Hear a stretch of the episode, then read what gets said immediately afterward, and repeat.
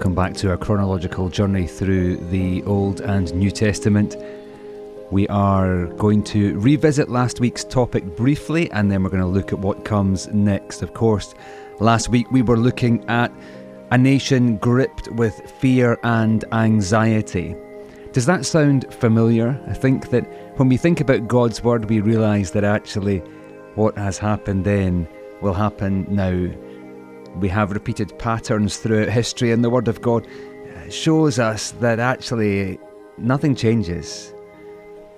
Irrespective of when we live, what season of, of the world and life's history we live in, there is the same potential for nations to be gripped by fear and anxiety.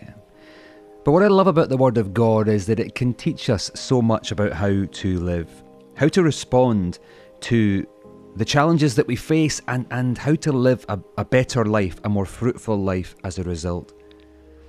The nation of Israel is, is gripped with fear and anxiety, and it has led them to make a, a poor decision.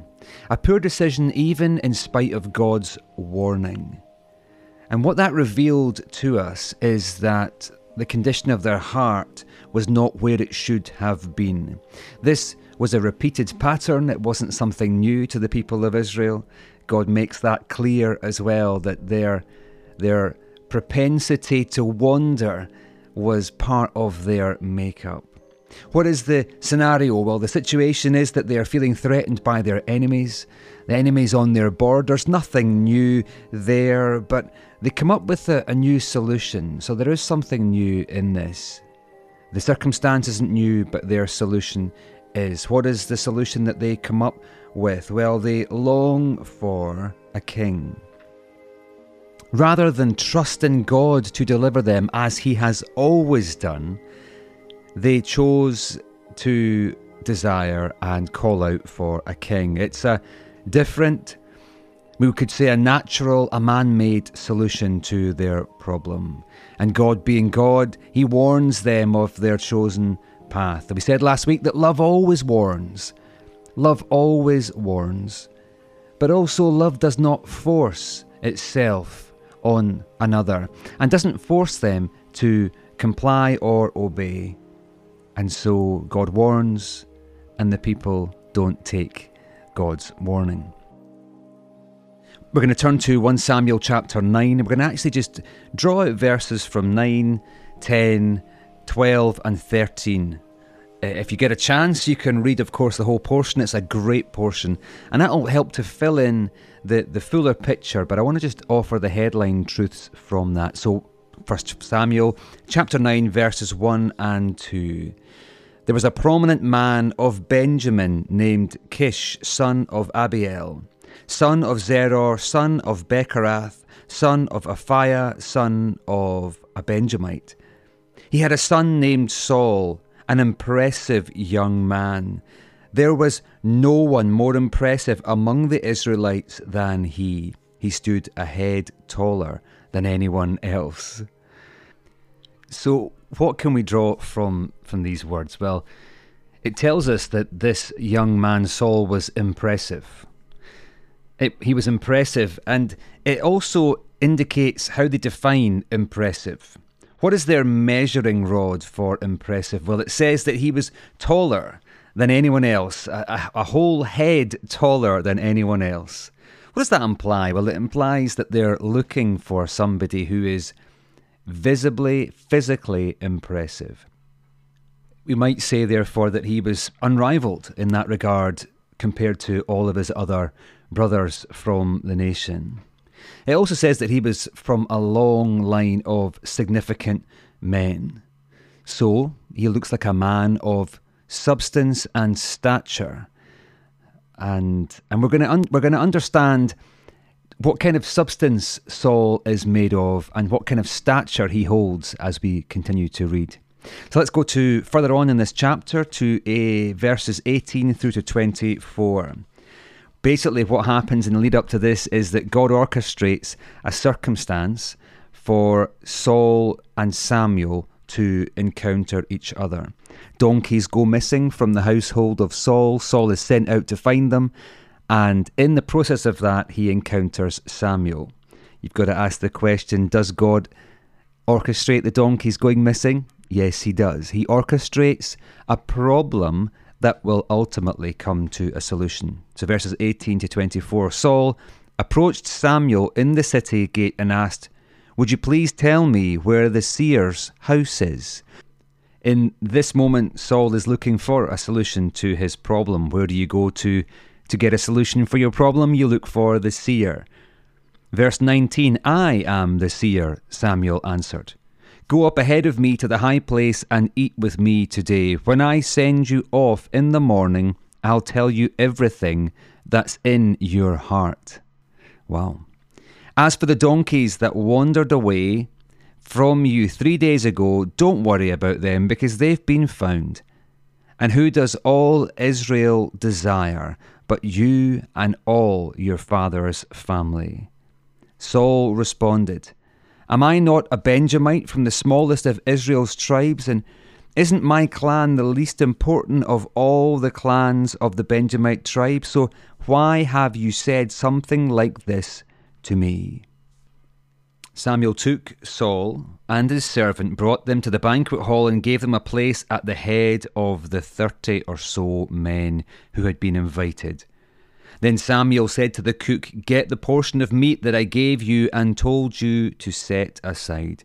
The cook picked up the thigh and what was attached to it and set it before Saul. Then Samuel said, Notice that the reserved place is set before you. Eat it because it was saved for you for this solemn event at the time I said, I've invited the people. So Saul ate with Samuel that day. So God orchestrates a problem, donkeys go missing, in order to arrive at a solution. And that solution is that Saul has to encounter Samuel. And what happens is in that moment is when they do encounter each other, Samuel reveals something incredible. He says, Who does all Israel desire but you and all your father's family? And and we get a little insight here into Saul's character, Saul's nature. Saul says, Am I not a Benjamite from the smallest of Israel's tribes? And isn't my clan the least important of all the clans of the Benjamite tribe? So why have you said something like this to me? So Saul has a degree of understanding of the insignificance of his family line and his tribe in the bigger picture. What does Samuel do? Samuel invites him to the table and gives him the the the set aside portion, the portion that would normally be set aside for the prophet. And so that speaks to what is about to come. Let's go on into chapter 10, verse 1. It then says that Samuel took a flask of oil, poured it on Saul's head, kissed him, and said, Hasn't the Lord anointed you ruler over his inheritance. So we see in this a lot going on. We see that there's an affection between Samuel and Saul. I think Saul must have been quite a likable individual in many regards, and and Samuel clearly sees that in him. But what this also reveals is that God's willingness to do something should never be mistaken for his perfect will. God's willingness to do something should not be mistaken for his perfect will. And what we see in here is that God is willing to go through with this because we know that he has warned the people, but said that they can go down the path of their choosing. And so we're going to unpack that a bit more as we journey together. So, verses 17 to the first part of, of 21. It says here Samuel summoned the people to the Lord at Mizpah and said to the Israelites, This is what the Lord, the God of Israel, says I brought Israel out of Egypt, and I rescued you from the power of the Egyptians and all the kingdoms that were oppressing you. But today you have rejected your God who saves you from all your troubles and afflictions. You said to him, You must set a king over us. Now therefore present yourselves before the Lord by your tribes and clans. Samuel had all the tribes of Israel come forward, and the tribe of Benjamin was selected. Then he had the tribes of Benjamin come forward by its clans, and the Matrite, the Matrite clan, was selected. Finally, Saul, son of Kish, was selected, but when they searched for him, they could not find him. When they searched for him, they could not find him. They inquired of the Lord, Has the man come here yet? The Lord replied, He is, uh, there he is, hidden among the supplies. There he is, hidden among the supplies. They ran and got him from there. When he stood among the people, he stood a head taller than anyone else. So, they got their king. The people got their king, but but this whole portion demonstrates two things. It re emphasizes that this is not God's perfect plan, and it also emphasizes that Saul doesn't feel called. He doesn't feel called. He's hiding. He's hiding from this moment. He hasn't had what we might say a personal commissioning before the Lord. He's having a very public commissioning in the moment, uh, but he's not been led uh, personally and and intimately by God. So so that raises a lot of concerns, questions that we could look to answer. Let's fast forward into chapter 12. We won't read this, but if you get a chance to look at chapter 12, especially verses 6 to 15. This contains Samuel's final public speech, his final public address. And in this, he reminds, reiterates the people that God is their king. But he also reminds them that they have chosen to reject God. But in this final address, Samuel offers hope and a warning. It's that invitation to return for every single heart to submit themselves to the King, that is, God, the King. But a warning of what will happen if they don't. The same warning that has been repeated over and over again. And so let's conclude our reading from chapter 13, verses 5 through to 14. What we get here is the is the circumstance, the scenario that has driven the people to anxiety and fear in the first place, and that is the Philistines also gathered to fight against Israel. 3,000 chariots, 6,000 horsemen, and troops as numerous as the sand on the seashore. They went up and camped at Michmash, east of Bethaven. The men of Israel saw that they were in trouble because the troops were in a difficult situation. They hid in caves, in thickets among the rocks, and in holes and cisterns. Some Hebrews even crossed the Jordan to the land of Gad and Gilead. Saul, however, was still at Gilgal, and all his troops were gripped with fear. He waited seven days for the appointed time that Samuel had set. But Samuel didn't come to Gilgal, and the troops were deserting him. So Saul said, Bring me the burnt offering and the fellowship offerings. Then he offered the burnt offering. Just as he finished offering the burnt offering, Samuel arrived, so Saul went out to greet him. And Samuel asked, What have you done? Saul answered, When I saw that the troops were deserting me, and you didn't come within the appointed days, and the Philistines were gathering at Michmash, I thought, The Philistines will now descend on me at Gilgal, and I haven't sought the Lord's favour, so I forced myself to offer the burnt offering. Samuel said to Saul, You've been foolish. You've not kept the command the Lord your God gave you. It was at this time that the Lord would have permanently established your reign over Israel, but now your reign will not endure. The Lord has found a man after his own heart, and the Lord has appointed him as ruler over his people, because you have not done what the Lord commanded. Incredible. Uh, what we see here is the fear and anxiety which appointed Saul to the very position of king is actually revealed in him. So the fear that was gripping the nation is revealed in him, and it leads him to sin. It leads him to offer a burnt offering, which was not his place or position to do so. That was that was uh, dedicated for Samuel to do, and Samuel was coming. The issue was that Saul was impatient and he was fearful. Two qualities or characteristics that are not in keeping with a man of, of faith, and it's certainly a man appointed by God to lead the nation. So, what we get then is rejection. Rejection of, of Saul and also the declaration that God has found someone else. And wasn't that the whole point in the first place? God will find someone. So, what does this portion of God's word teach us? And when I say that, I, say that because we remember the words that Paul wrote to Timothy in the book of Second Timothy. And, and these words are, are a, a, a welcome uh, challenge and reminder for us every single time we open the Word of God. To Timothy, and of course, we're looking at chapter 3. What does he say? I'm sure that you could actually repeat these words yourself without me reading them.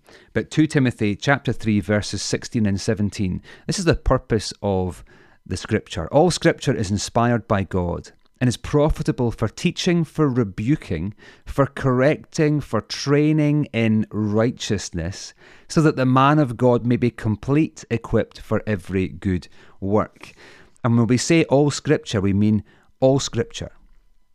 So even this portion of scripture that we have read together, it is going to be capable of of training us, of of correcting us, of, of challenging us, of helping us to grow and develop. And so let's pursue the Lord as we journey through this word. Because there is truth here for us to find and to embrace. Question on that How do we know we're being led by the Spirit? Well, we know we're being led by the Spirit when we can use the Word of God to confirm what we sense we are being led to. And so we'll use the Word of God here to confirm what we, we feel the, the, the core truths are from this portion of God's Word. We identify the problem, first of all, in this text, and of course, we've done that, and that is that the people's hearts are far from God, which has led them away from His perfect will. Now, the question we have to ask is that when things go wrong in life, do we double down on the error or do we admit the error and pursue God's solution? When things go wrong, do we double down or do we do we repent and return? What we see here is the people, unfortunately, continue to double down until it's gone too far. Have you ever been that in that place in life? I know I have. I've been in that place years ago where I, I doubled down and I doubled down until it went too far. I think we can all maybe understand that that can be done when we are fearful. But even in this, God is still at work. So even when the people double down to the point where it's gone too far, God is still at work. Here's another question Can God work against his children for their own good? Can God work against his children for their own good? I want to propose yes, he can. And let's explain that before we get too uh, nervous or concerned about what that might mean.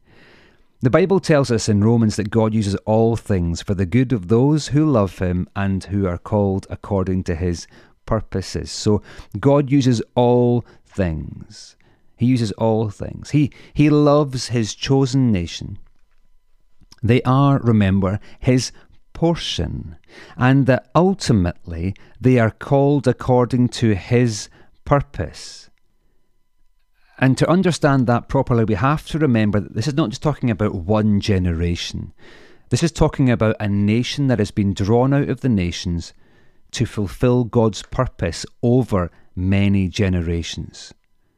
So God loves his chosen nation, he loves his portion, and they, that is, the nation over generations, are called according to his purpose.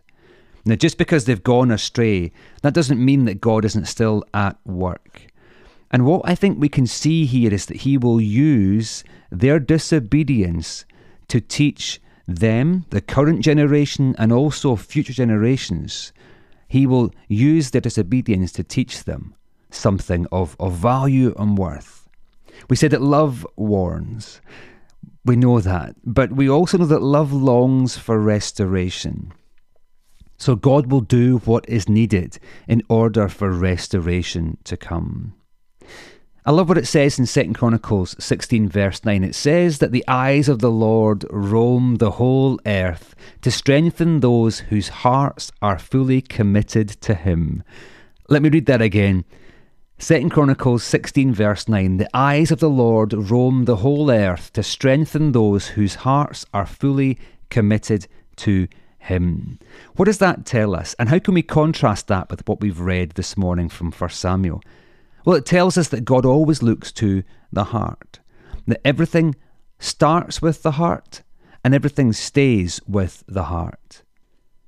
So let's use the, the rest of Scripture to add some clarity to what's gone wrong here and identify God's solution, and then perhaps we can also learn from it personally in our own lives. We, we all know this other verse eh, God grants us the desires of our heart. That comes out of Psalm 20. And you know, when I've heard that verse, I've always looked at it purely, I would say, one dimensionally that He will give us the good things in our heart. And, and that's a fair interpretation because the context of Psalm 20 is it's written about a people and to a people who are faithfully trusting God. That is the, the condition, that is the dynamic. But the important question to ask is what's in the heart? And is everything in the heart put there by God? When we say God will grant us the desires of our heart, what desires are in your heart? And is every desire in your heart put there by God?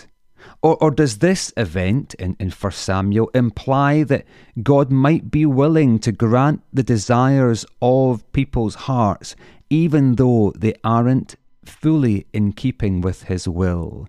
For the purpose let me caveat that for the purpose that the people might learn something valuable from the consequences of, of that.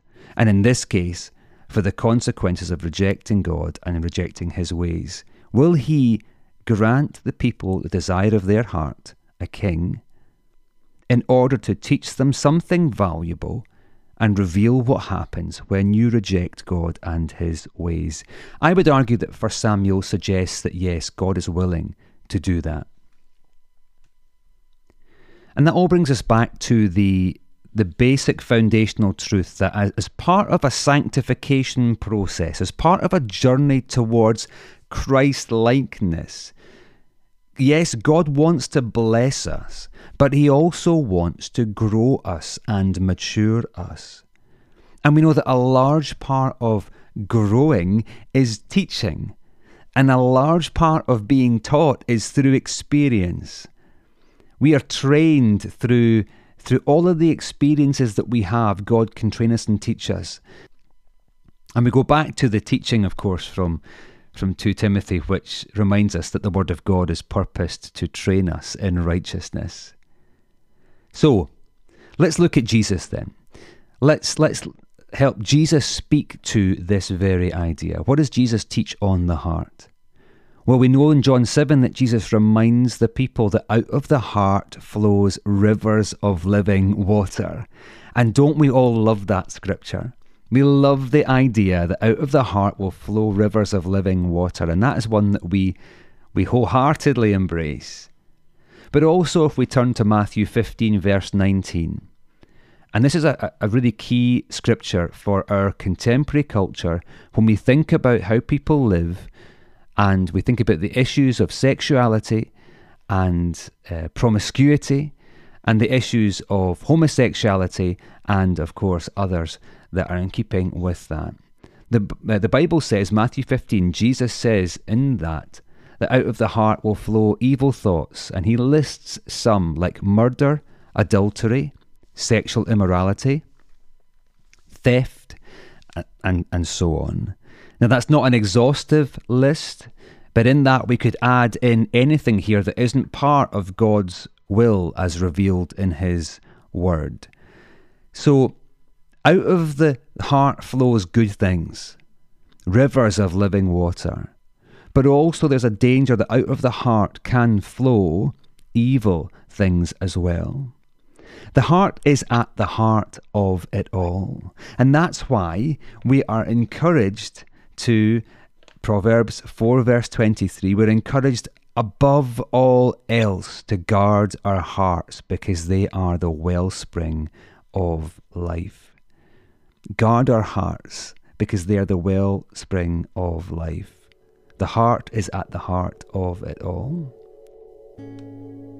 What we see in this is that God used the people's desire for a king in the midst of rejection of him to ultimately reveal the desires of their heart to themselves, to shed light on the desire of their heart, to shed light on the condition of their heart. And as a result, Saul, who was chosen based on the wrong criteria, remember how they chose and defined Saul that he was unrivaled, that he was from a distinct line of men, and that he was a head uh, taller than everyone else. Saul is chosen. He is the result of the desires of their heart. God permits that and goes along with it in order to reveal to them the dangers of not following his will. But what is the one thing that Saul is lacking? What is the criteria that is missing in Saul? It is quite simply that he was not a man after God's own heart. He wasn't a man after God's own heart. That's what God is looking for in people who can be used mightily for Him, for His purpose in His kingdom. So, what can we take from that personally? Well, I think let's look at those dynamics again of the heart. We remember that Lord is looking roaming the whole earth to strengthen those whose hearts are fully committed to Him. God is looking to the heart. The second thing for us to remember is that God will grant us the desires of our heart, but what is in our heart? And what should be in our heart? How can we shift our heart so that it is fully consumed by what God wants us to be focused on and and longing after. Is everything in our heart put there by God? No. But can we let our hearts be humbled and submitted to Him fully so that everything in our hearts becomes of God? I believe it can be the case. Jesus reminds us that out of the heart come many things rivers of living water, but also for us to guard against the things that can also come from our heart, the things that are not of God. Let's be mindful of them, let's define them accurately, and let's be careful of them, because the heart is the wellspring of life. Let's pray together. Father, thank you for the chance to open your word and to learn more about this moment in history which reveals to us more of the condition of humanity. It gives us incredible warning and therefore incredible hope that we can walk your way as, a, as opposed to our own. Help us, Father, to be led by your Spirit as we go from this time back into our own reality, our own life, our own circumstance, so that we may glorify you. And most importantly, God, Help us to understand how our heart can be fully focused on you so that it honours you in every, every aspect of our lives. In Jesus' mighty name, Amen.